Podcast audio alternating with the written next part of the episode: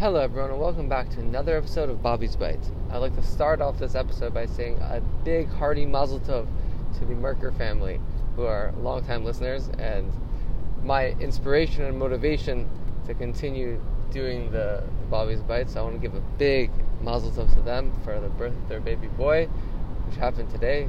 Should be happy, healthy, and give you much nachas. Amen. So this parsha is Parshas Dvarim and in it we have a, a situation where the Jews are next to uh, non-Jewish land, and they say, "Let us pass through. We'll uh, we'll pay for the water. We'll pay for the the the fruit that you get that you get from us." And what we learn from here uh, on a halakhic on a halakhic level, on a rule level, is that there's a prohibition of of dining with with a non-Jew, of, of cooking with a non-Jew. And the Rebbe brings out a story to explain this. But what's the prohibition? The whole prohibition. Why? Because what will end up happening is that if you cook with a non-Jew, eventually, God forbid, you'll come to intermarry. So this is the whole prohibition. But then we have a story. The Rebbe gives a story from the Talmud of two sages who were invited to the king's palace and the king cuts off a piece of an etrog, so fa- fancy fruit, you know, cuts off a piece of an etrog, takes a bite for himself, cuts another piece, gives it to Bati Bartubi, and then he sticks the, the knife in the ground ten times, and then he cuts another piece off and gives it to Mar. Why did he stick the knife in the ground? To kasher the knife. So Bati Bartubi asked him, he said, What the heck? I'm Jewish too, so why did you why did you kosher it for him and not for me? So he answers to him, Do you remember what you did last night? So what did he do last night? So in the time of of the Persian Empire, and I guess I don't know, whatever, it was a custom that when they had guests that they, you know, fed them, dined them, but they also they sent them women in the night. And so he sent to Mar and he sent to Bati Bartubi and Mar Yehuda declined the offer, and Bati Bartubi took it. So he's like, you know what you did last night? So what? I should I should kosher the knife for you when you did such an act? But it, it becomes more than that. It's a little bit more nuanced. So apparently, you know, Bati Bartubi was actually, you know, uh, he was sold as a slave. He didn't have his redemption papers yet, so he was a little bit out of a slave. He was a little bit a slave, whatever. So in that respect, he's not allowed to marry a Jew, but and he so he's allowed to to to lie with a with a non-Jew, and certain acts such as such as this. So he was he was he had a certain level like this.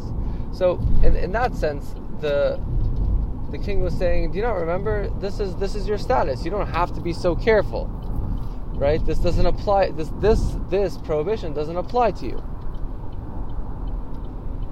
But then the question is, Okay, fine, but he anyways stuck the knife in the ground. He anyways did that. So even if Bati Bartubi was um, exempt from from this prohibition, right? According to what he did last night, and what, that meaning he was a slave. And even if, right? So he was also saying, even if, right? You you, you didn't have to do it, but fine. But he could have allowed him to eat from a kosher from a kosher knife. Right? He could have done it a second earlier, put the knife in the ground, and then both Bati Bartubi and Mar Yehuda both ate from a kosher knife. So, what this comes to do, and it has to do with something I think is an incredible, really, takeaway from this whole idea, which is even though it's talking about kashrus and all these things, but it's really talking about what what what is the, what why is the king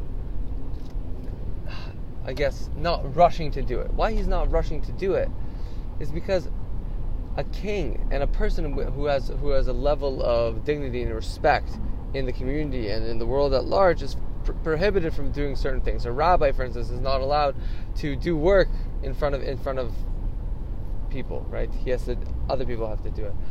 a king also, by that same token, he's not allowed to do work. He's not allowed to bend down to to to to kasher the knife. Right? This is work that he's doing. Okay, fine. So why did he do it for for, for Mar Yehuda? The reason he did it for Mar Yehuda is because Mar Yehuda was was as they said he's an, a good old boy. He's he's from a time period where he, his whole life was Mesiras Nefesh, his whole life was self-sacrifice. So he was willing, if the king offered him the a piece of fruit from the uh, not kosher knife, he would he would say, "I'm not having it."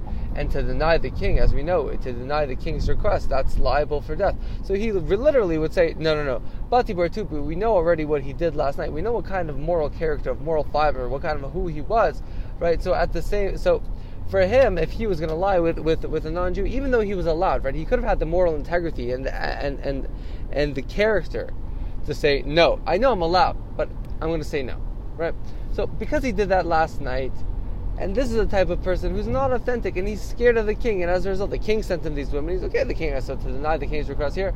He's gonna. He's not gonna go on Mesiras Nefesh. So at the same time here, he's not gonna go on Mesiras Nefesh. He's not gonna do self-sacrifice. So why? So why should the king put, put it, throw down his honor for Bati Bartubi, who's gonna, who's gonna eat from the eat from it regardless? Mar Yehuda is not because he has a level of integrity that is not towards the king. He's not going to fall by the wayside because the king is offering a piece of fruit and he wants to appease the king. No, he's going to go on Mesiras Nefesh. He's going to literally, he's going to die for for a piece of fruit. He'd rather die.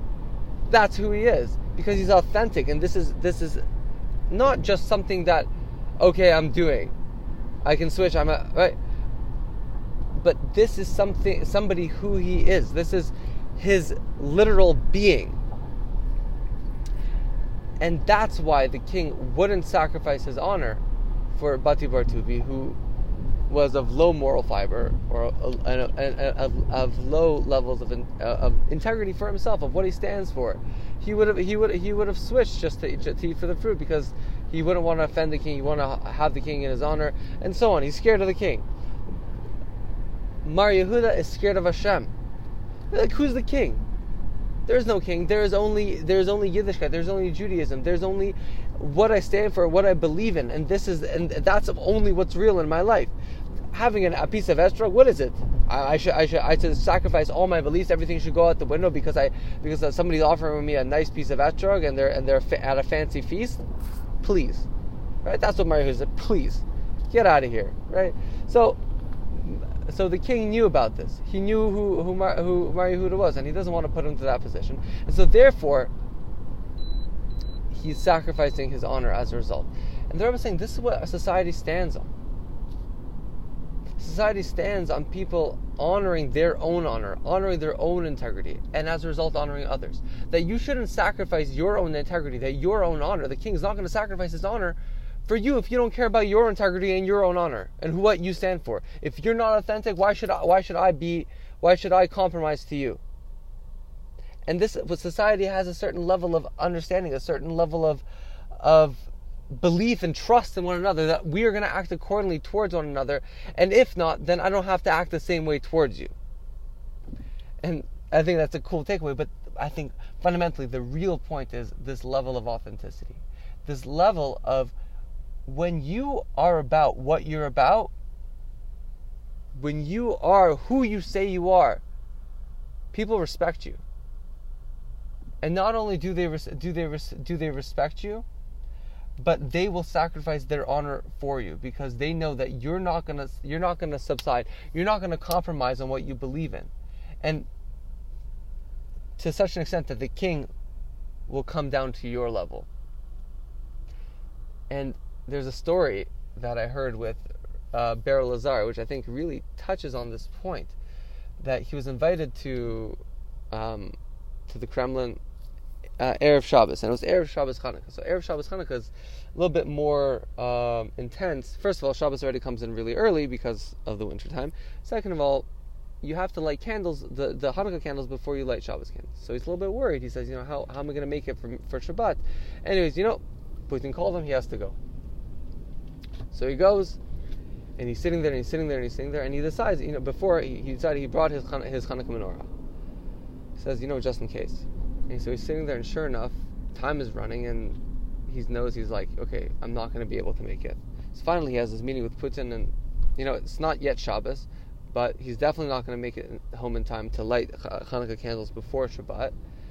So he starts asking the people. He's like, guys, I need a table. I need like Hanukkah candles. Shabbat is coming. I have to do this before Shabbat. Da, da, da. So he, one attendant brings him a table. He's like, oh, this is too big. Oh, this is too small. Whatever. The height wise, I guess, is can I put it up next to this place? No. This place says whatever. So he's, he's, he's making them crazy, right, with all the requirements. But they do it, right? They they, they, they finally they, they figure out a spot. They find the correct table, they, and right in front of a window, and they do it and but it, but now uh, after he lights the, the candles, right now he has to walk home. Uh, he lights the right. It's right because he, he, won't have time to drive. It'll, it'll be time. It'll be time for Shabbos, so he has to walk home. So I guess Putin or somebody, whatever, sends an, an official with him. And as he's walking with the official, he's thinking. You know, he starts thinking. He's like, "Was it really right? I didn't really have to make everyone so crazy. I didn't really have to make everyone so crazy about putting on the the the Hanukkah candle. I mean, I could whatever. I don't know. So yeah, he had regrets. So he asked the guy. He's like, "What do you think? Do you think I was right? Like, I just I feel, I'm sorry for making you. I don't know if he asked if he was right, but he definitely he was saying, "I'm sorry for making you guys so crazy. You know, it's how we have to do." And he's justifying himself. And guys, like, please don't don't apologize. The reason we we revere you and the reason we we we uh, what's it called? the reason we, we care about you so much and we like you so much is exactly because you, you, you, you do what's right. You do what you need to do. You don't do what, what, what people, what, what we expect of you or you don't you don't care just to do things for niceties so that we like you or whatever but it's because you're authentic. You're who you are who you are. This is what it is. And so Mar Yehuda in the same way right he is who he is. He's authentic to his core. He's not he's not gonna gonna compromise. He's not gonna throw away his beliefs and what he stands for just to have a piece of the uh, uh, of the king's etrog. That's not what's gonna happen.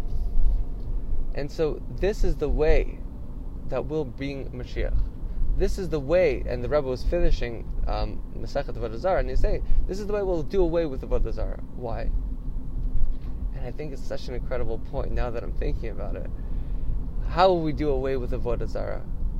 You see today, people are running after this, running after that. Everyone's trying to do what they see on Instagram as uh, this is what's cool. No, what's cool?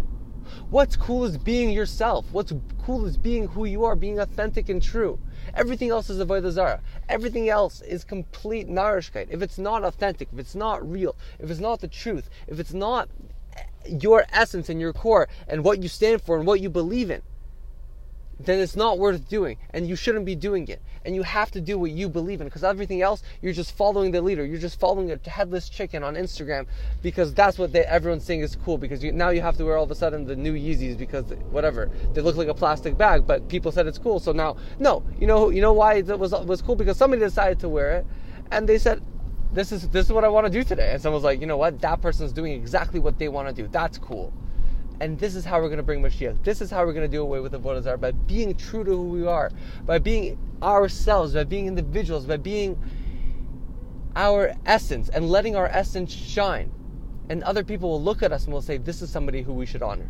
This is somebody who should we should show honor to because they are cool, because they're doing what's right, because they are who they are, and they're nobody else." And this is why Hashem put them here on earth.